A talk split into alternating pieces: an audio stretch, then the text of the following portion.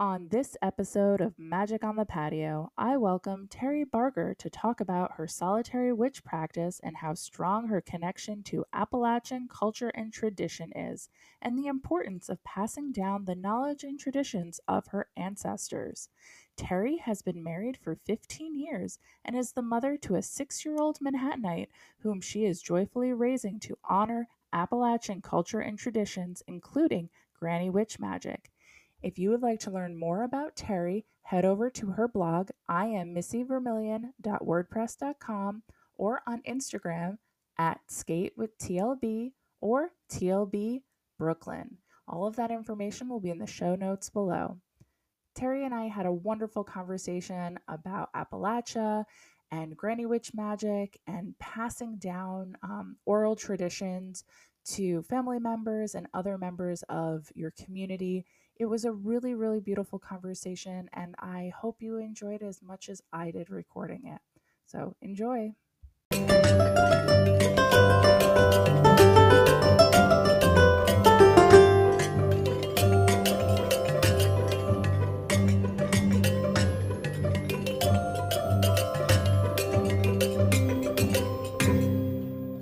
Welcome to Magic on the Patio. I am here with Terri Barger, and we are here to talk about her awesome witch practice. Um, Terri is one of my first guests who is not a professional, which is exactly what I wanted on this podcast. I wanted people who live the life of spirituality, witchcraft, who have it flowing in their life every day and utilize the magic that just kind of flows throughout us all. So, hi, Terri. How are you today? Hi, Lauren. Thanks for having me on the show. I'm looking forward to talking about all of this. Me too. Yeah. I've just been so excited just to talk with people about this um, and kind of just share share every your different experiences with magic, with witchcraft, with spirituality um, because everyone's perspective is just so different. Um, and I think, especially for practicing witches who are just um, kind of coming into their own or moving into, say, more of a solitary practice, it's nice to hear other people's perspectives just so that they don't feel like they're alone um, especially because you're a solitary witch so it's it's nice that you can kind of you know share your experiences of doing something in the singular, but also how that makes you feel and and and if you can find community and and where you gain your strength from. So why don't we just dive in and why don't you tell me about um, like describe your witch practice?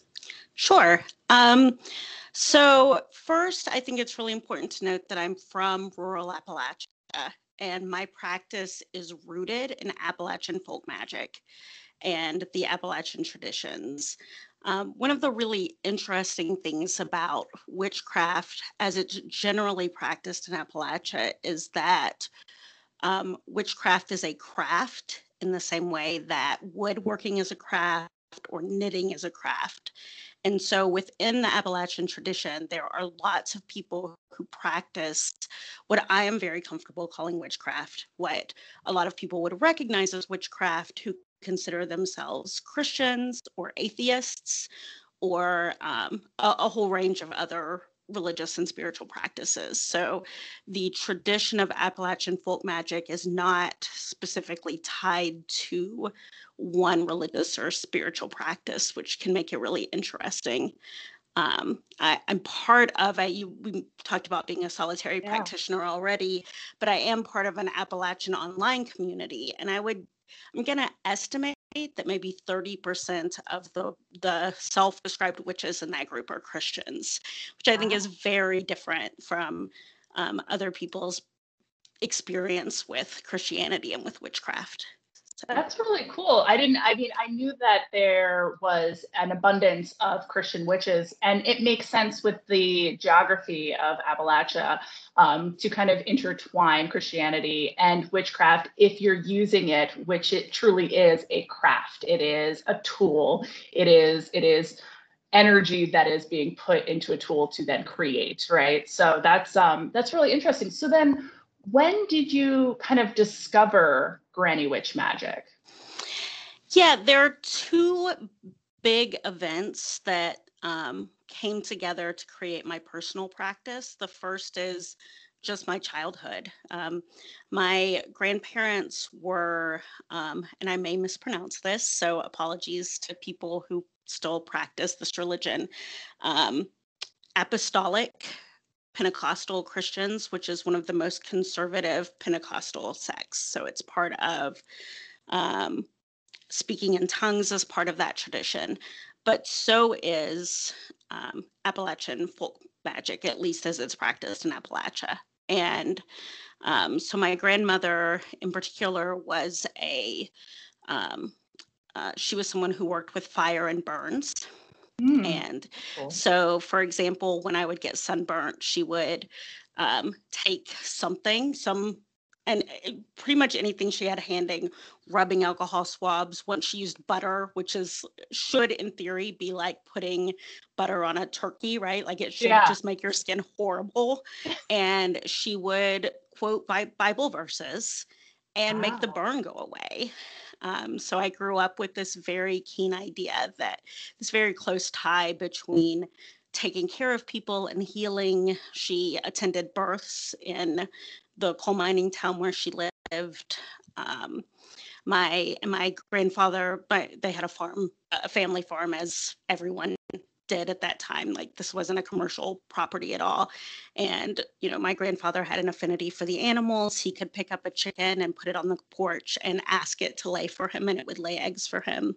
Wow. Oh um, gosh. And then, you know, I had other family members who uh, charmed snakes and collected them for churches that did snake handling um, so poisonous snakes which my my grandparents church was not a, a snake handling church but that was uh, you know a job to go out and collect poisonous snakes so you know it was just always there it wasn't something i discovered so much as just grew up in um, wow and that's... but nobody called it magic and certainly the term witchcraft was mm-hmm. very loaded and would have been very very offensive to my grandparents who are both dead now. Um, but um, so that was one one part of my upbringing. And then when I was in high school, my first girlfriend was a eclectic Wiccan. Um, a, a, Jewish eclectic Wiccan, so very far removed from my own experience. And she had been a practitioner for several years. I mean, we were young, so, but several years. And she was a very serious practitioner. And she introduced me to a lot of the Wiccan traditions. And we started dating at a time when I was separating from the Christian church. And um, I found a lot of solace in.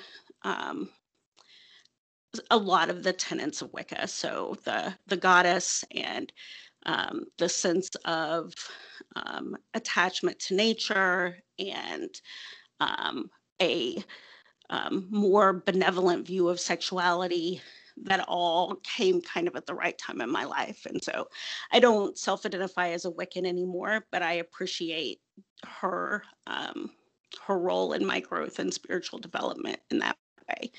So, oh. and then, you know, as I moved into adulthood, um, you know, I spent a lot of time exploring a lot of different religions and kind of seeking. I spent a lot of years self-identifying as an atheist, and at this point, I I don't have I have a, a deeply and abiding belief in our connection to the universe, and what that means in terms of a deity. I don't have an opinion on. So, but um, but those two events, the growing up in a household where um, the you know extraordinary was just a part of taking care of the hard bits of life plus her deep connection to the goddess practice is probably the deepest roots of my practice.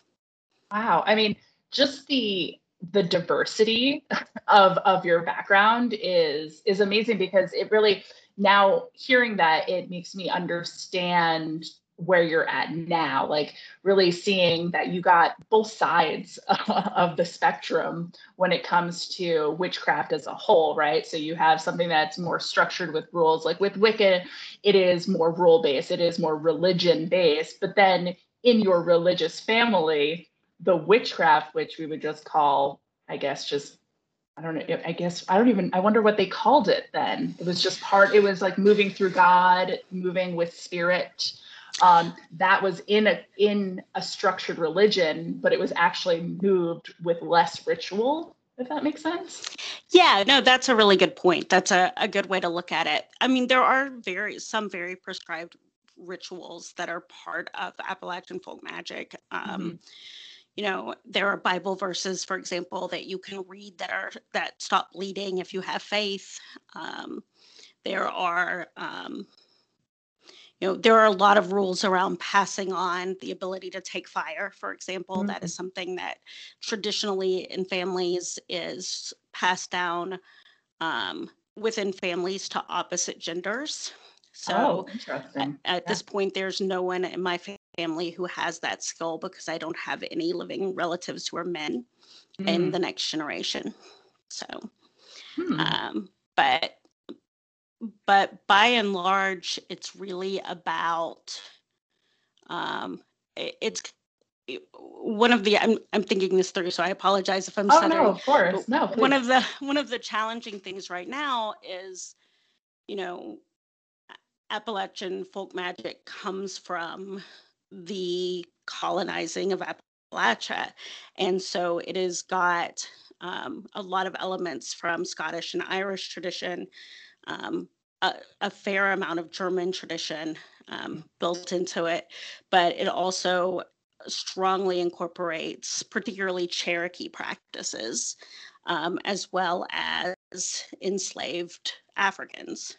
And so, like I think many religious traditions right now, there is a grappling with, you know, yeah. what, where does this come from? What claim does do we have on it mm-hmm. and what is you know what is our tradition and what have we stolen or colonized from other people and that conversation comes up all the time in the groups i'm in as we as we talk about um, the practices and the traditions and you know uh, certainly not everyone who practices Appalachian folk magic is white at all. There is, mm-hmm. um, a large black community there are large black communities in appalachia who have their own traditions um, some of which are rooted in african folk magic as well as appalachian folk magic. And there's a lot of crossover around like the bible verses and those sorts of traditions are in both. Um, but there are um, yeah, it's a it's an interesting play, time right now to yeah. be looking back at these traditions that are rooted uh, in a very American practice, right? Appalachia is distinctly American. So well, that's what I was thinking. I was like, Appalachia is the quintessential Americana. You know, that's what you think of when you think of like the roots of America after the 13 colonies, you move a little west, and that is truly America.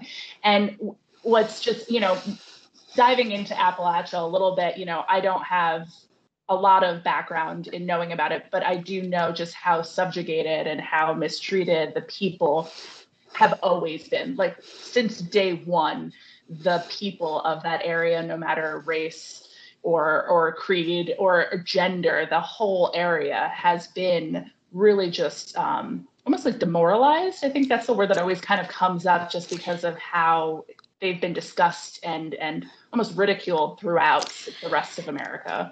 Yeah, um, the the word I I would use is I would say that it's an exploited region. Yeah. People outsiders come in, they mine for coal or natural mm-hmm. gas um, or timber, and then you know they leave areas of nature that have been decimated and people without jobs and you know oh, you mentioned the 13 colonies, and at that time, um, Appalachia was literally the Wild West, right? That yeah. is, yeah. you know, when, when people went west, they were going to to Western, not West Virginia, Western Virginia, mm-hmm. and so that's that's where my family is from, is that part of Virginia. So.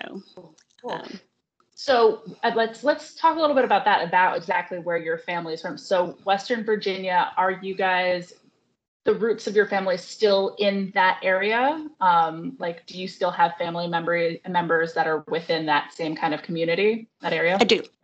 That's I do. Cool. Um, and we went back, you know, with my mom last weekend for the long weekend, Oh, and that's amazing. um, we talked a lot. She'll be 70 next year. So we hiked up um, several of the trails in the national forest there. And, you know, we talked about the town she grew up in literally doesn't exist anymore. It was a coal mining town.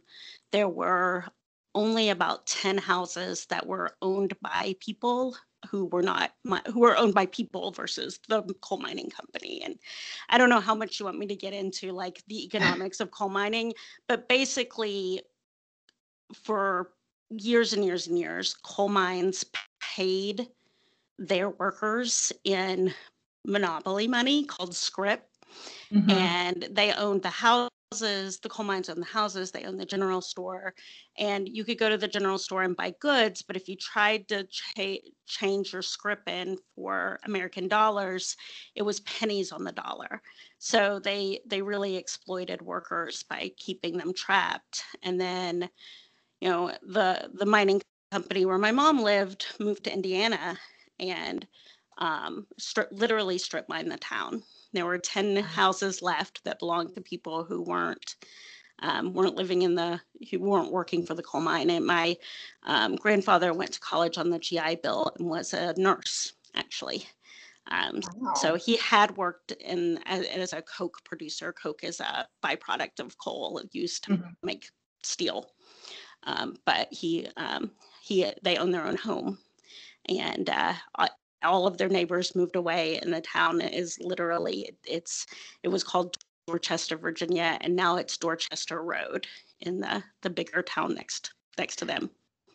I mean, to circle back on like, you know, one of the reasons why we're having this conversation about witchcraft and magic, you can see how that community and that people would utilize the religion that they have been given, right? Or not given, you know, forced to have Christianity and and take from it the magic to find what is going to be the miraculous, to find what is going to truly feed their soul and then give to others and heal like even with your grandfather becoming a nurse i mean how how amazing is that kind of healing ability and most likely through the granny witch you know witchcraft is how Yes. to learn to heal Yep. which is really cool yeah healing is a um, calling in my family. My mom's a nurse her sister is an emt my um, uh, uncle was a, a police officer who was one of the best murder homicide investigators in the state of virginia um, who then retired and went to on to work in a nursing home after retirement to take care of uh, protect people again i guess he went on to do you know compliance around patient access and patient care um, you know and it's uh, my mom has another sister who's also a nurse and it's very much the family tradition and in in the many ways that i broke the family tradition the fact that i'm an accountant is pretty high on the list i have to say. So but you know the other part of of granny magic and appalachian folk magic is it's uh, Appalachia is one of the most biodiverse places in the world. It is second only to the the rivers there are second only to the Amazon in biodiversity. I before we talked, I tried to nail down a statistic I keep seeing, but somewhere between 30 and 50% of modern drugs that were developed from plants came from plants from the Appalachian region. wow oh that's so So- so interesting Yeah. and makes so much sense on why the area is so exploited Yeah. Hmm. So there's no, you know, even today there's no interstates there around where I, you know, I visited this past weekend where my mom grew up. And I grew up, I should say, literally over a mountain in Kentucky. So she was born on one side of the mountain in Virginia and I lived on the other side of the mountain in Kentucky after she got married and my parents first settled in Kentucky. So um but yeah, there's no interstate. There's no um cell service is real spotty and uh, um, you know uh, there's been a lot of movement lately to really preserve the biodiversity. And uh, one of the great things that happen, is happening right now is a shift away from I mean, obviously, coal mining is on the decline yes, because demand is down. Like it's mm-hmm. not. I'd love for it to be because people are are changing, but it's. I, I'm not going to pretend that that's happening. But as the region looks for ways to survive, you know, being an ecological, an ecologically magic place is really part of that.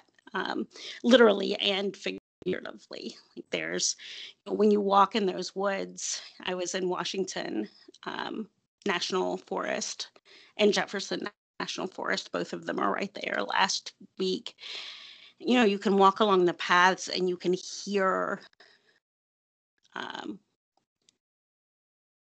silence. You can mm. hear life and connection in a way that's really profound. You know, there were no there's there was no glacial activity in the Appalachians, so yeah. um, you know the hills are older than the dinosaurs. Um, if you go in a cave, you are looking at rocks that don't have dinosaur fossils because they already existed mm-hmm. when the mm-hmm. dinosaurs went extinct. Um, but that sense of connection there is so profound and it's so interesting to go with my daughter who as you know yes. was born in manhattan so she has a very different perspective on the world but the first time i took her you know we were out hiking and she stopped me at a tree and said mommy we have to ask permission to go any farther oh, like what a little just, witchling. Oh. yeah like and you know i said okay let's let's how, how should we do that and she went over and she chatted with the tree for a minute and she said, okay, we can go now. Like it was very like I mean, there's just I'm like I have so many questions. so like where where should we go? Um, no, it's just so for for me, I I understand the connection to you know the Appalachian range. You know, I grew up on the Appalachian Trail, but in New York State. So understanding the feeling and the call of that mountain range is is innate. It is like it's in your bones. If you like my entire family, no one moved, you know, like they settled in that area and that's that, you know. So it's um when you leave and then you go back, you realize why people stay and why those mountains and the the energy of those mountains are just so potent um, right. and one reason why they're so exploited but at the same time why they're exploited to a point but then it stops it's like a very interesting like no more it's like you can take just so much and then no more um, there it, it feels for me like there is a little bit of protection around those mountains especially with and then moving right into your daughter being like asking for permission. It's like these newer younger generations are almost tapping back into the older generations um, coming through and asking permission and being here and being one with the land. Because it does for me circling back to kind of that colonizer energy it's this it's this uh, i don't even know what the word would be. It's almost like a juxtaposition of like of like we were colonized but we wanted to be here to respect the land. And so there is this permission that was asked but in a way that was almost too aggressive and and not in a way that was healthy um, more toxic energy. But there was still that permission of asking. So going back to like your ancestors and their granny witch magic of asking permission to get the energy from the land to heal, like heal your burns. Where was your grandma getting that energy from? She was getting it from the land. The land was giving right. it to her. Right. Um, and it's just, and then seeing your daughter ask for permission, it's like she innately knows. She knew to ask permission. Um, so that that makes me go want to go down a whole nother avenue of like, how are you going to teach your daughter, and like, what are you doing? what yeah. kind of practice are you doing with Amelia? And yeah, we can definitely talk about that because now yeah. we live in the middle, right? We're in yes. Northern Virginia. So I don't live in Appalachia, though mm-hmm. I go back as often as I can because it's almost, um, it, it's a well I have to fill. And I, yeah. if I don't, then I, I get physically sick and, and, you know, as well as, you know, mentally and, and spiritually exhausted. Like I have to, I, you know, um, I've been having all of these problems I just aging, right? I'm getting older. Like, yeah. I, was, mm-hmm. I, I have, um, you know, I have some weird. I joke that it's also part of Appalachia. Like, I have some weird bones. I have extra bones in my feet, and I've got my my own like witch marks that are just part of like part of being a mountain girl, right? And um, uh, you know, we spent three hours in the Clinch River, which is a like right in the heart of Appalachia. Like there's a plaque that says heart of Appalachia, like literally. And um, you know, I, I there's some rapids. We were in we were in inner tubes, we went inner tubing, which is a fun activity, and we did it for fun. Like we weren't we weren't seeking a spiritual experience there, but um, you know, I I ended up you have to get out of i don't know if you've ever been in a tube but have, you have yeah. to get out and like mm-hmm. carry your tube over like rapids if they yes. get too deep or too shallow i should say and things and like because your butt rubs against the rocks and it's not yeah. fun yeah so i thought i expected to be really sore because i've been having these issues and i woke up the next morning feeling like i'd been baptized i had no swelling my you know i i had no no bruises, no swelling. My my husband, who is not from Appalachia, was a little banged up, but and had some sunburn. I had zero, none of it. It was like it, it just felt like a baptism, and you know, I I felt better this past week than I have you know in two years probably since i haven't been traveling due to covid so i hadn't been home um you know it's just so funny because it's like you know everyone tries to seek spiritual moments and plan them out and but they're always in the mundane. They're always in that kind of just like i wasn't looking for it it just happened. And and you know for you it's just like going home like physically going home and and bathing in the water is what's going to heal you because you your genes your skin your your your guts everything is was created there yeah. So obviously, where are you going to fill your tank in that water? Yeah. yep. yep.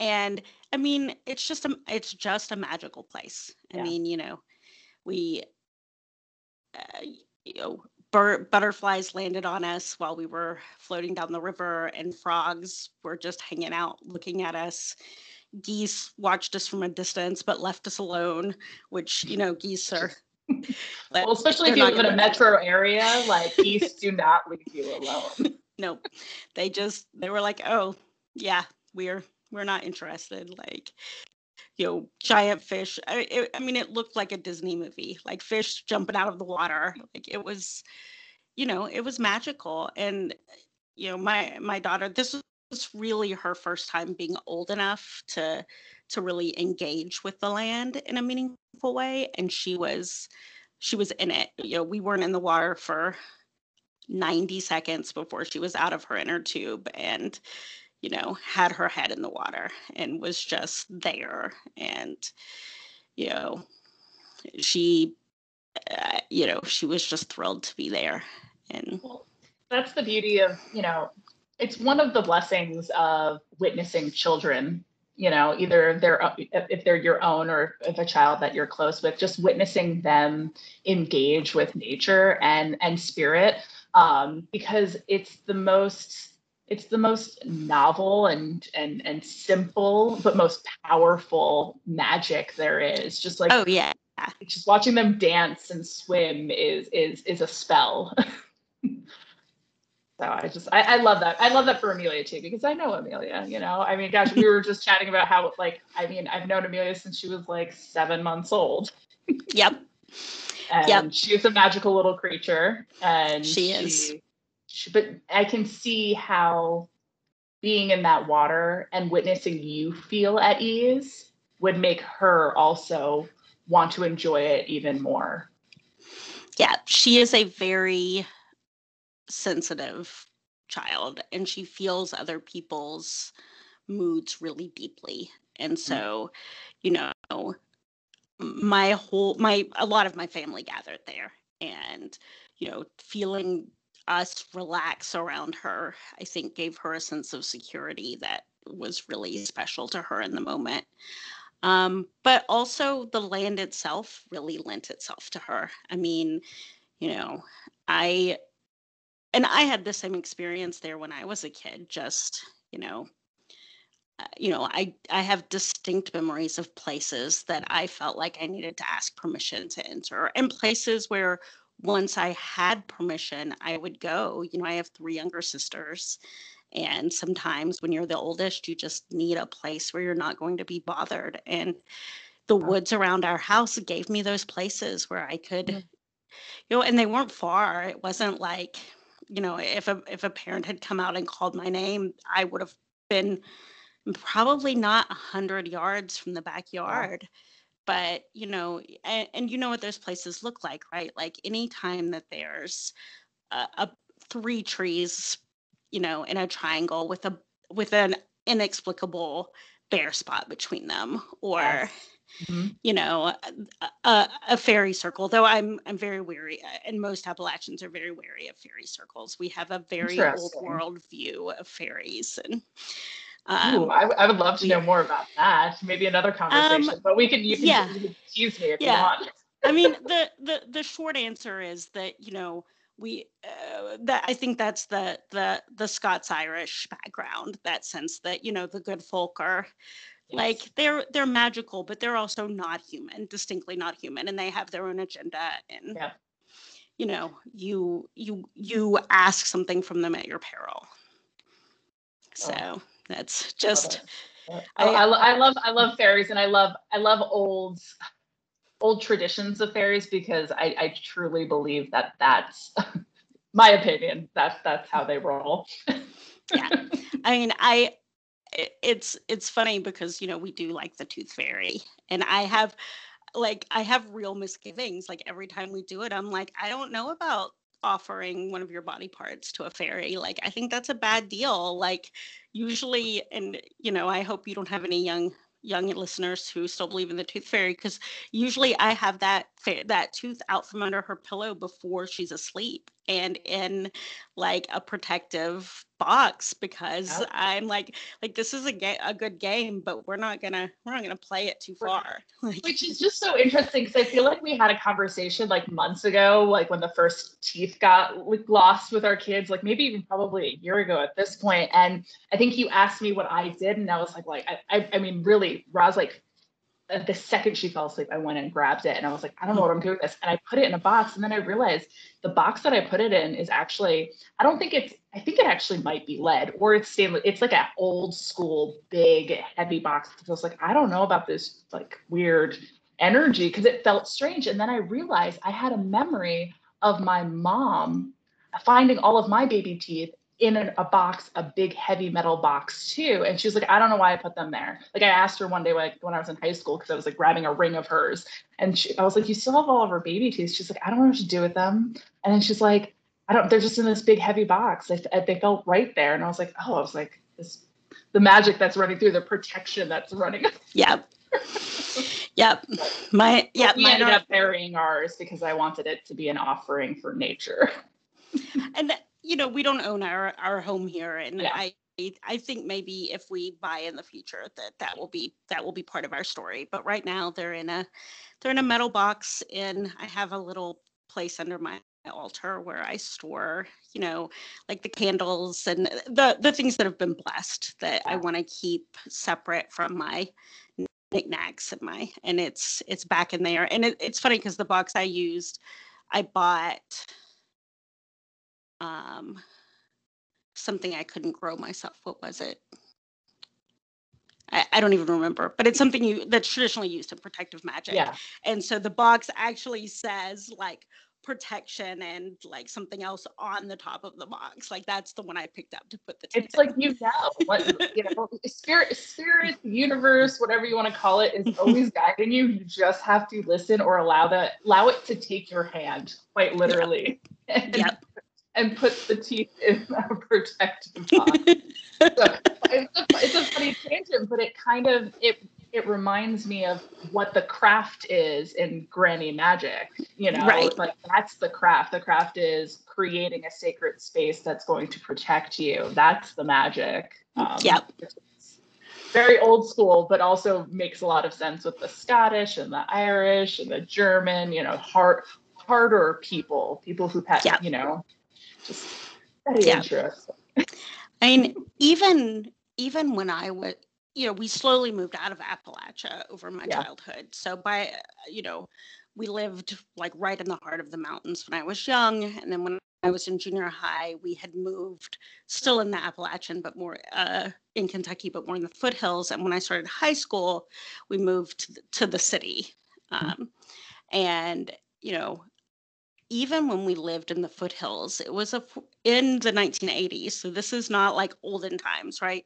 It was a 45 minute drive to the closest hospital. So you just, you know, you just learned how to use what you had to take care of people and and that includes your energy and your traditions um, and the soothing and the you know the uh, that sort of thing but you know amelia has a sunburn or had a sunburn and i at the beginning of the summer i i grow lemon balm and i basically pickled lemon balm and I keep it in the fridge and we do and it's vinegar and lemon balm and that's it and we soak cotton in it and lay it on sunburns because it takes the sting away like it's not i don't want to say it's not magic because obviously there's the there's the intention and the healing that's part of it but also it's it's very pragmatic. It's a very pragmatic approach to um to magic and to to our connection to the earth. And you know for me that that kind of like it makes sense because the people who would you know colonize or move or move west would be the pragmatic ones. They would be the the salt of the earth people. But also for me that's that's what witchcraft is you know it's it's taking magic and pulling it into the human experience the earthly realm you know because magic is all around us. It's it's it's electricity it's in the air it's right. in the ether it's chemicals it's you know bubbling all around where we can't see but we have to take it and make it into the human world into the earthly realm and and create a craft which is a tool. That's what we do. We're humans. This is what we do. Yes. we make tools. So you it's made true a magical tool that might to some people just be like oh that's a little herbalism. That's just you know a little home remedy. But but you you put that intention in. You you use your ancestors knowledge you grab that energy from the ether and then put it in a bottle to you know to help heal your child and that's i mean talk about you being an accountant i mean you're a healer obviously you got to tell your mom yeah, my mom will be like, "Why did you waste lemon balm like that? Just use the vinegar." it's like, mom, I wanted it to smell good. Uh, yeah, I, I had to convince a six-year-old to put vinegar on her skin. You have to do something like. oh my gosh, using like makeup brushes to put things on these days. Sunblock with makeup brushes. Hot tip. Do it. it's the only way. It's the only. Yep. yep. Oh gosh. So I think I think my next question, because I'm like, oh, we can keep talking about this forever. But I think my next question for you um, would be like, so this is part of your everyday life, right? So making the lemon you know, um, having magic be in your everyday life. But what does your actual practice look like today? Like, are you following specific rituals? Um, are you following a, a specific tradition, or are you more eclectic with your solitary witchcraft? Um, I would say I'm more eclectic. Um, I, it's very important to me to stay very connected to the Appalachian traditions in terms yeah. of um, some of the things I pass down to my daughter. Um, but there are strains you i you and i have had a, a recent conversation about breaking cycles and there are things yeah. about appalachian culture that i want to move away from um, mm-hmm. there there can be a real fatalism as there are in most exploited cultures yeah. that i can fall prey to and that certainly i watched my grandparents fall prey to that i would prefer not to i would not i would prefer not to pass that on for example um, and you know, the other thing that's become increasingly important to me is, um, you know, I'm a feminist and I really um, think that we struggle with the patriarchy. And yeah. one of the ways the patriarchy controls us is to divorce us from our intuition and from our connection to the earth.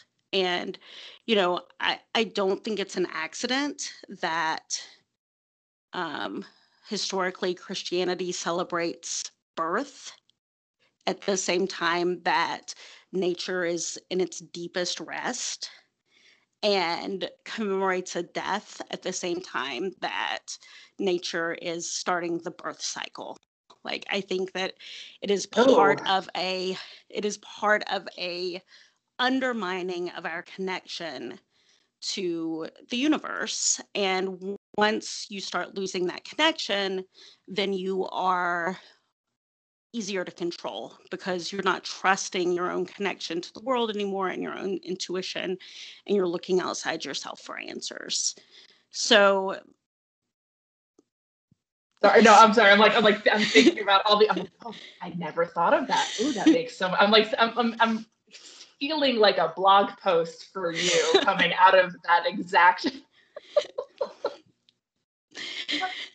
But, I yeah, get it. I'm sorry. I'm like, that's all right. I get it. I get it. Um, and so my my current spiritual practice is centered in that connection to nature and that connection to our intuition and to the cycles of um, of, of time and of you know the the wheel of the year and all of those things are super important because it's really important to me that we live our our family life connected to the external passage natural passage of time which is something that not only you know i, I gave the the christianity example, but also capitalism takes that away, right? Like, you know, Christmas is very frenzied, and the idea of a vacation comes at like the height of our energy. And then there's this buckling down again in the fall, which is traditionally a harvest time. So, like, our whole society is built on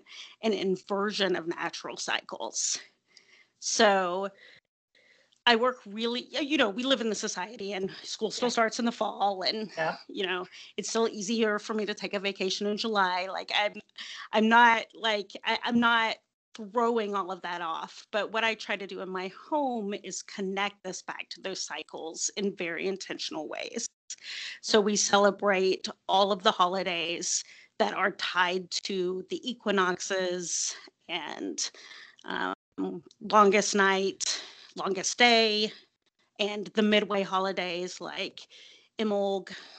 Mm-hmm. So those are, are really important. We celebrate the both the high holidays and the the markers of time um, in between that that mark the changing, this more subtle changing of the seasons.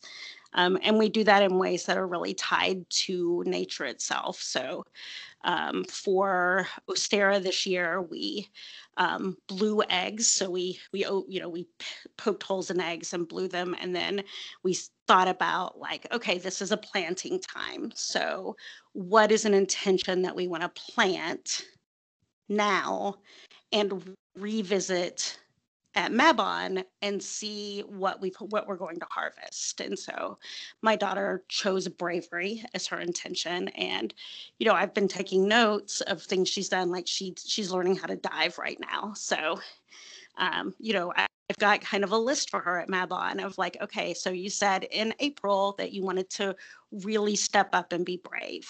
And I watched you dive off a diving board. I watched you climb this really high rock. I watched you get in a river and get out of your inner tube and swim.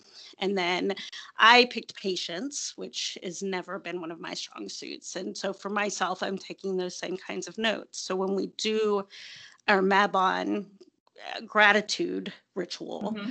there will be a natural progression from the eggs that are still hanging in our house now to, you know, that ritual.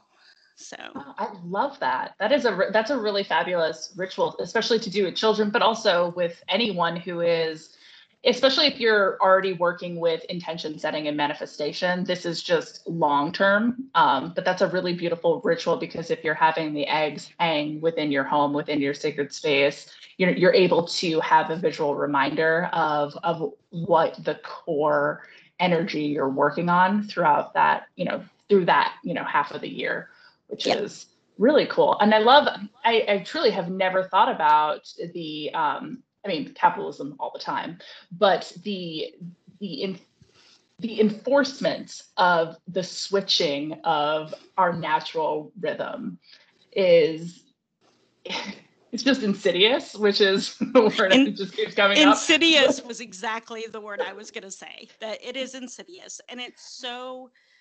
I mean, it's so subtle, mm-hmm. and it's so ubiquitous that it's really hard to see. And, you know, I'm sure that there are people who are going to come back and say, hey, Easter is a celebration of resurrection, which is very much in keeping with, you know, the Easter traditions. But the focus for most churches historically has been the crucifixion. And no, it's death, 100% and the 40 days leading up to that is lent which you know and that time when you're getting all of those delicious ramps and asparagus and like all these things that like are a real pleasure like the opening and blooming of the world like to choose that, that time to say okay like this is a time of of you know denial and like it's it's everywhere like yeah. once you see it it's really hard to unsee oh. the ways that we are uh, divorced from that our our patriarchal structures divorce us from the natural world. So that's really that the focus of my practice is is very spiritual and it is very intentional and it is also a political rebellion against our our structures and it's it's really wonderful that you get to share that with you know your husband and your daughter which you know the healing comes from both spectrums. It comes from it has to come from you know the male energy and from the female energy um, which is it's great to see families working through that together because like we were talking about with breaking cycles in our previous conversation you know it's so deep. It's so it's genetic. It's in our bones. It's in the energy that flows all around us. And seeing family structures start to heal themselves and acknowledge that's truly what the healing is. It's acknowledgement first um, that there is something that's toxic that are, there is something that is broken and not okay um, and to pass down the the tools to heal to your children and to the people around you is just it's beautiful what you're doing for your family and what you're what you're helping to cultivate for your daughter to share with others. Thank you.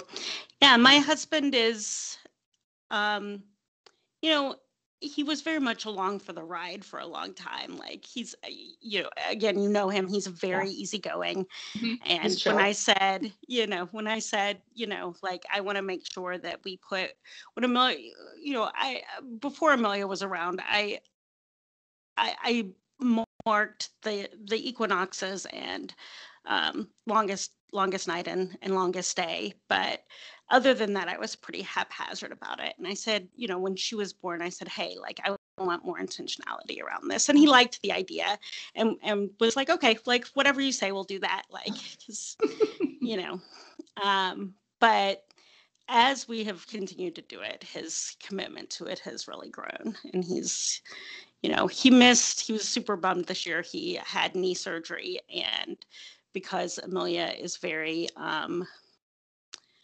uh, she's a very physical child. Mm-hmm. We put him in a hotel for the first three oh. days after the surgery so that oh, he, nice. she was not like throwing herself bodily onto him and doing more damage. so, yeah, she's, so, she's very much an Aries. yes, yes, she is. Yes, she is. So um, he was in the he was laid up in a in a bandage in a hotel room during Ostara. So he doesn't have an egg this year, and he's kind of bummed about it. But well, he got a new knee, so you know.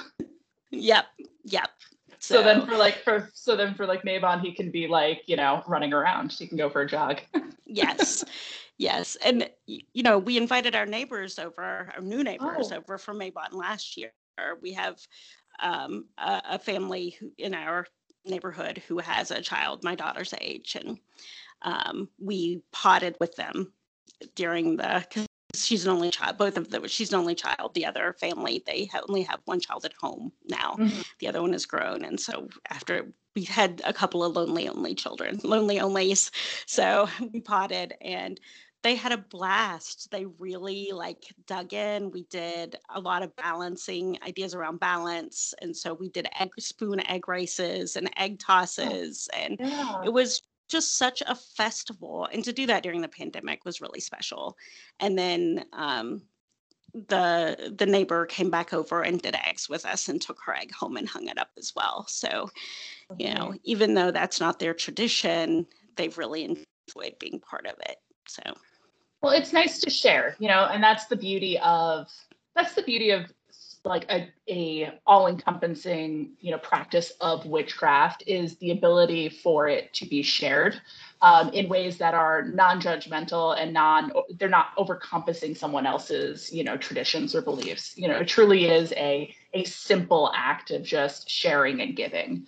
Um, yeah. and that's that's really beautiful that you're able to do that with you know with the friends with neighbors just to to bring the energy of your area up you know for your higher self or the higher good of just the just the actual physical land that you're on is um it's so key it's so good for kids too just to witness the sharing of tradition so oh, yeah it's oh. fun it's not a yeah we're we're certainly not proselytizers i i've met a few proselytizers mm-hmm. over the years but they're mm-hmm. they're not common thank goodness no. no most aren't because most have been in in religions or in you know structures that force upon others so you know it is a it is a um a community overall that doesn't like to push which yeah. i also love because yeah. i don't want anyone pushing anything on me you know there are definitely practitioners of appalachian folk magic who consider it a closed practice as well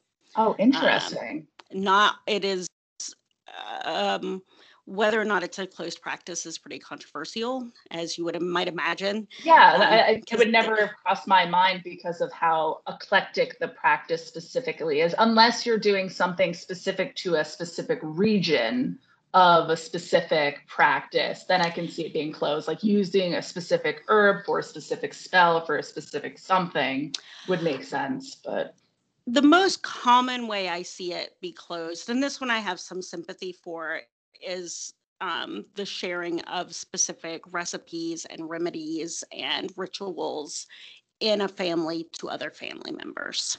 Okay. Well, I can see that. I mean, yeah. I, I think, I mean, if you, so that's something that not like I haven't been struggling with because I completely understand with the with closed practices specifically, um, you know, exploited and subjugated people, uh, and coming from you know white people of privilege uh, utilizing the practices for own self gain um, but if you think about a spell it's like a family recipe right and there are some family recipes that need to stay in the family so right. of course it will be closed you know right. and that's specific to a lineage and that lineage unless it is shared with wholehearted from the whole community of that lineage then it's not necessary for everyone to practice you know? Right. and that's something about witchcraft in general and magic and spell work is with the with technology and like specifically like pinterest of like going on and going oh look at all these spells. It's like who created this spell? What was the energy that was put on this pin? You know where did this come from? Who created the proportions of this of this you know spell? So i can see how people in Appalachia could go, you know what, no, like if you're going to call the spell Appalachian healing solve, you have to be of the land to call it yeah. that. Yeah. Yeah.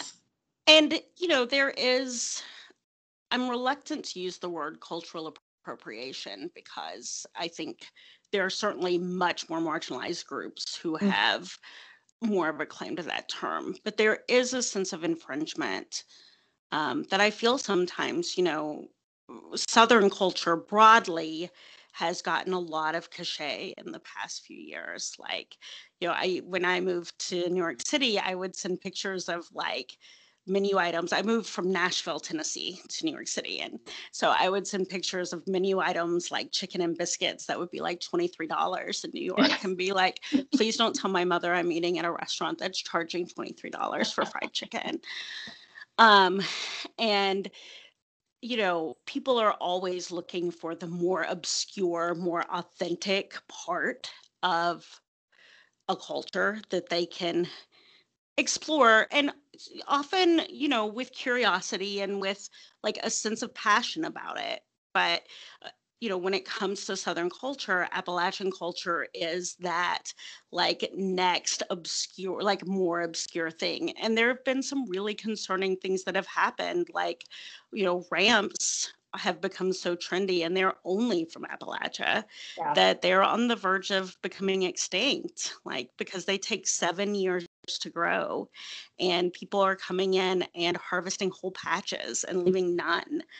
And, you know, so I think some protective, you know, there some of the the protection is a protection of the land and some of it is a sense that you know this is a traditionally exploited place and now there's another wave of people coming in and you know taking recipes and then charging $23 dollars for them without ever mm-hmm. you know giving anything back um, to to the place that the, that it's coming from and the same thing happens within the magical practice as well you know yeah well, they're, uh, they're intertwined they truly right. are um, right which is it's just overall with Appalachia um, and the the people, there's a sense of there's such a sense of pride, but pride in the best way of of really loving community and loving where you're from, but never being able like what you were saying about the coal mining companies owning people's ta- owning their homes, never having a claim of of of not property of just the land you know of physically being one with the land and and owning it in that sense of of, of rights um which going back to like with the ramps of like others coming in taking it and then exploiting it yeah I, I don't even know where i'm going with this it's a it's a, it's a whole nother podcast in my head right now a whole nother episode but it's it's it's interesting that you bring it up because it is similar to witchcraft in the fact that maybe it shouldn't be a closed practice, but it needs to be protected.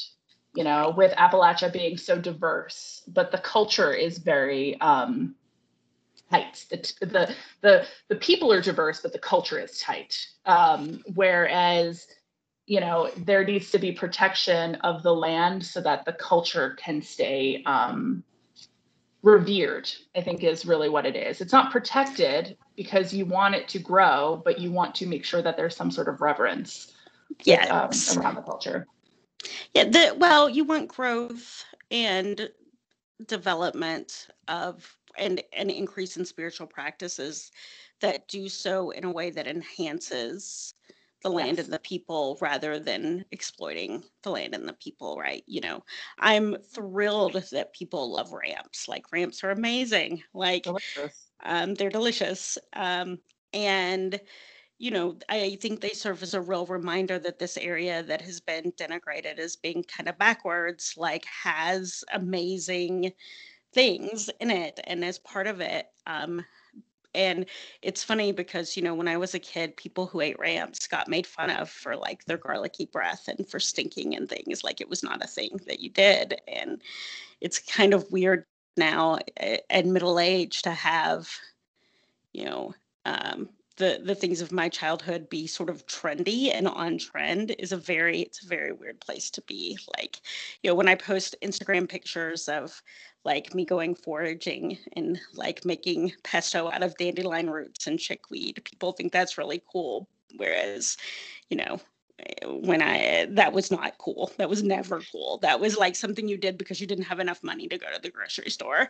Like well, because I mean that's really that's the uh, interesting. Um, I guess it's. I guess I would call it the uh, Gen Z or no, the Gen X to millennial, like that two generations of let's take what's poor, let's take what's gritty, let's let's upscale it because we love it and we want to make it part of our culture but then capitalism doesn't allow it to have the reverence that it does deserve where it's respected right.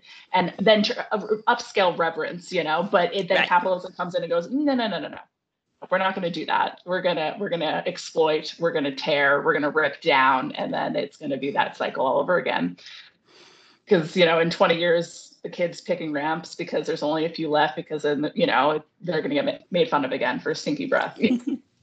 so I mean, not. the cycle will be broken. The cycle will be broken. Yes. yes. Yes. I'm the other part of Appalachian magic we haven't touched on at all, and I know we've talked for a long time, so I don't know how deep we're going to go into, is the magic of words and stories mm-hmm. and songs. You know, so many bar American bards are from Appalachia. I mean, you know, the of course the one everyone will point to is Dolly Parton, as you should. I mean, yes. you know, she is uh, she is in a class all by herself, but you know, the music and storytelling and traditions out of Appalachia are a huge part of the magic as well. Um, you know, eh, people listening to the podcast will be able to hear that I do not have an accent and that's because again you know appalachia was super denigrated when i was a kid and i was told by well-meaning teachers that if i was going to be taken seriously as an intellectual as a writer as an accountant that i needed to talk like i was from the midwest and you know if i have a couple beers in me it comes out and they certainly have turns of phrase that are mm-hmm. there but it's mostly gone and i'm really sad about that but um, one of the things that I've been working on um, for my family is I've been writing our own liturgy, liturgy for our holidays and that's been really special. Um, and i i really intentionally reach back to you know the old the old songs from appalachia and the folk music and the folk stories which i also tell to my daughter. And you know they there is some magic there. The the warnings about fairies are there. Mm-hmm. the um you know the the stories about the classic really important to magic hospitality rules are there. You know you all you always give the old lady food. Like yeah. you always give the old lady food. Do just do it. It doesn't matter salt. if it's your last piece of bread give it to the yeah. old lady. Yeah. Like um and also warnings about men and mm-hmm. the ways that that you know the murder ballad is a, a real part of you know the the bluebeard fairy tale tradition is very much alive and, and well in appalachia but in addition to that there are songs that we use for healing and there are songs that we use for grief and they're the same songs my grandparents sang and my great grandparents sang and they are a ritual and a really powerful one. You know, occasionally one of those songs will come on the radio and you know if it if it happens when i'm driving like i'm just gonna have if it's a grief song i'm just gonna have to pull over and have a good cry like it's it's just gonna happen i i lost my uncle last year and um, i went to his funeral and um, you know on the way home i uh, you know my hotel room i downloaded a bunch of those songs so that i could listen to them because technology is is wonderful so yeah. all the way home i listened to you know may the circle be unbroken and the circle will be unbroken and the songs that are part of our collective grieving and healing and connection and um, but we use them we also use them in ritual and it's an important part of that. So I'm excited to be able to connect my family to those rituals but in a way that's really personal for us so the the writing of our own has been really good um, and it inhabits the middle space that i inhabit now right where i don't live there anymore and my claim to it is strong but also you know not as as absolute as someone who never left. Mm-hmm. and so i try to to treat that with gentleness and with respect. Oh, i love I'm just like getting all misty eyed. This is just so oh, oh, so good. No it's i feel like we could probably talk about um words and intentions and songs and ballads and bards and just like the the energy that was brought from the people of Scotland and Ireland and Germany with that tradition, and then how it's um, expanded and changed and became so much more in Appalachia is just uh, it is America. And that's something that like I hope anyone who's listening to this who doesn't know much about Appalachia needs to realize is that Appalachia is America and it's um, it has never been allowed to feel like America, but it's where all of our traditions and rituals truly come from. Um, and yeah, that is. Uh, I'm just. I'm. I'm excited to see how your practice expands and how it moves through your daughter and your family and your community, um, especially with you writing and really getting it down on paper um, is or on computer.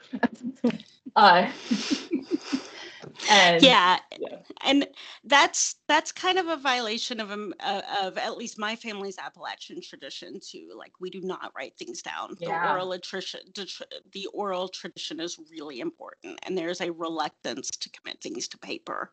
Yeah. Um. So you know, I I am writing them down in a notebook, like with a pen. Um. I I I do feel like maybe putting them on a computer or that sort of thing would be even like another step farther. Yeah. Well, I am already like breaking a taboo here, like how far I'm willing to take it as a question. But um but yeah, no, I'm excited about it too. And I, you know, I my practice has always been something that's I've been very private about. You know, we talked about the fact that you and I were friends and did play mm-hmm. dates and were in each other's houses for years, mm-hmm. and neither of us knew the other one was a witch until yeah. we got on Instagram after we'd both moved out of the city. So, yeah. um, you know, it's it's not something I'm ashamed of, but it's something that has been very private for me. So, this moving to like sharing my tea recipes on Instagram or um, my full moon rituals, like renewal and, and resetting rituals, are all like it's very new for me. So, well, I am very honored that you um, you wanted to share with me and share with the listeners, just because I do think it's part. I mean, like it feels very healing overall for you personally, but for also sharing it with me personally. Like it feels healing that I'm going to integrate your story and your practice into me. Um, and hopefully that, you know, the listeners can um, can feel the energy that you're putting out to to do some research about Appalachia. Like truly, like just just Google it go down the rabbit hole. It's um it's an interesting story and it's a sad story, but there's so much hope and joy in in the region that needs to be um, honored and discussed and talked about. Like it's not woe is me. It is joy. It's beauty. It's color. It's excitement. It's it's it is it's music.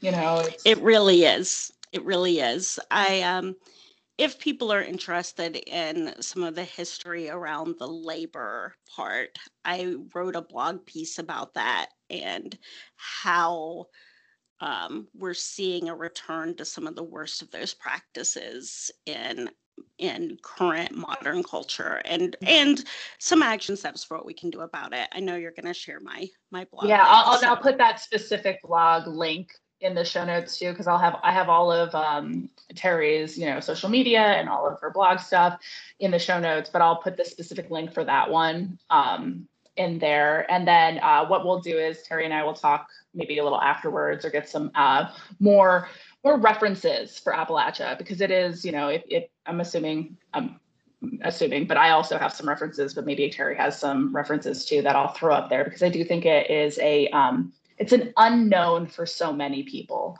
And i think it's it's a very healing thing for us as a people of, of us you know as americans who are listening um, the first places we need to heal are the places that have been exploited and hurt the most you know working with our healing of of black people in america of the indigenous of the native americans and then of the the exploited white colonizers who came in as the workforce, as the work laborers of um, yeah of this country. So yeah i think i think that's kind of where i, I think we should wrap it up. Um, but i do want to do my rapid fire because i do this at the end of every episode and i hope you want to play this little game with me.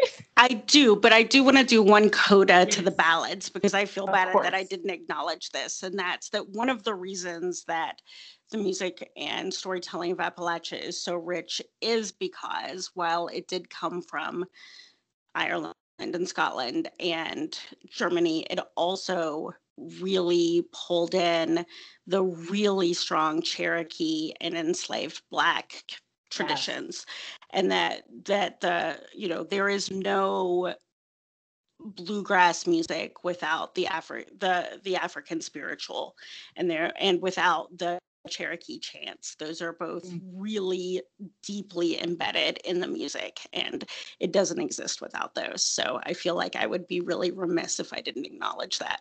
So, all right, hit Thank me you. with your rapid fire. yes, rapid fire. So this is patio edition because it's magic on the patio, even though I'm inside because, you know, hurricane today. Same. all right. So it's five questions. I want you to answer as quickly as possible, but you know, if you have a little bit of extra, feel free to add. So, one, where is your favorite patio?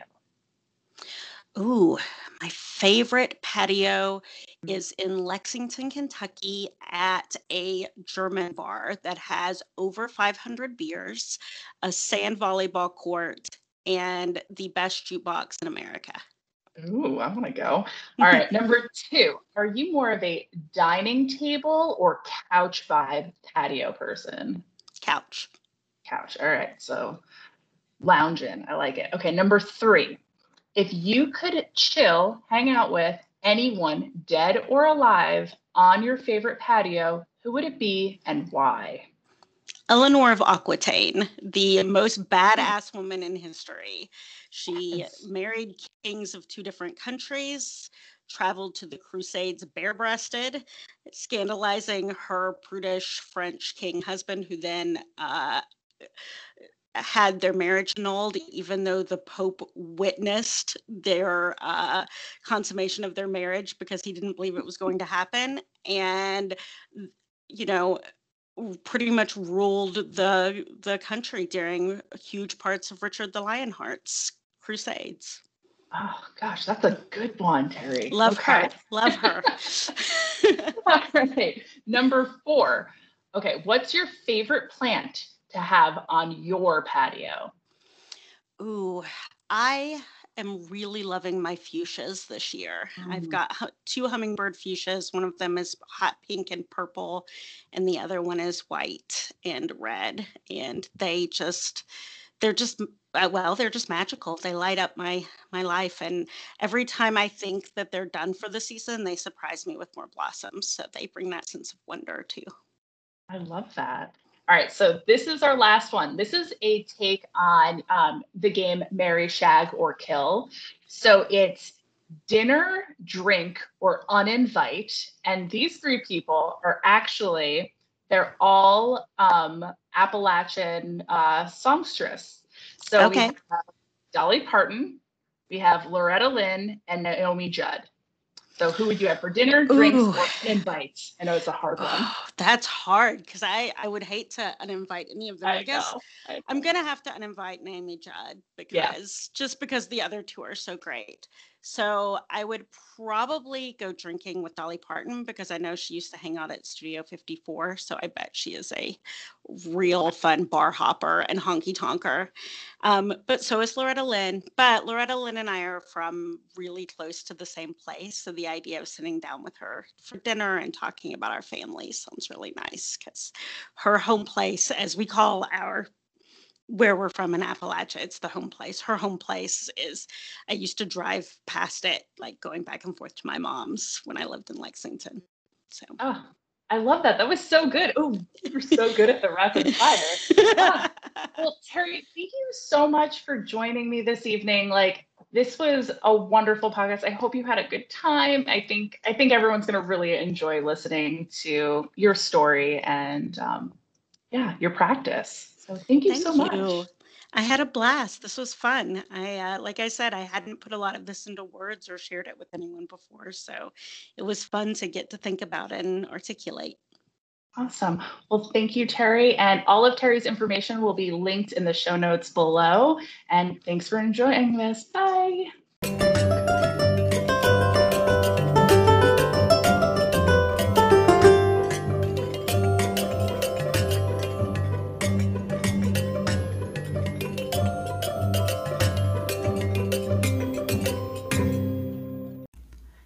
Thank you for listening to this episode of Magic on the Patio. For more information on this episode's guest, check out the podcast show notes or our Instagram at Magic on the Patio. Stay grounded.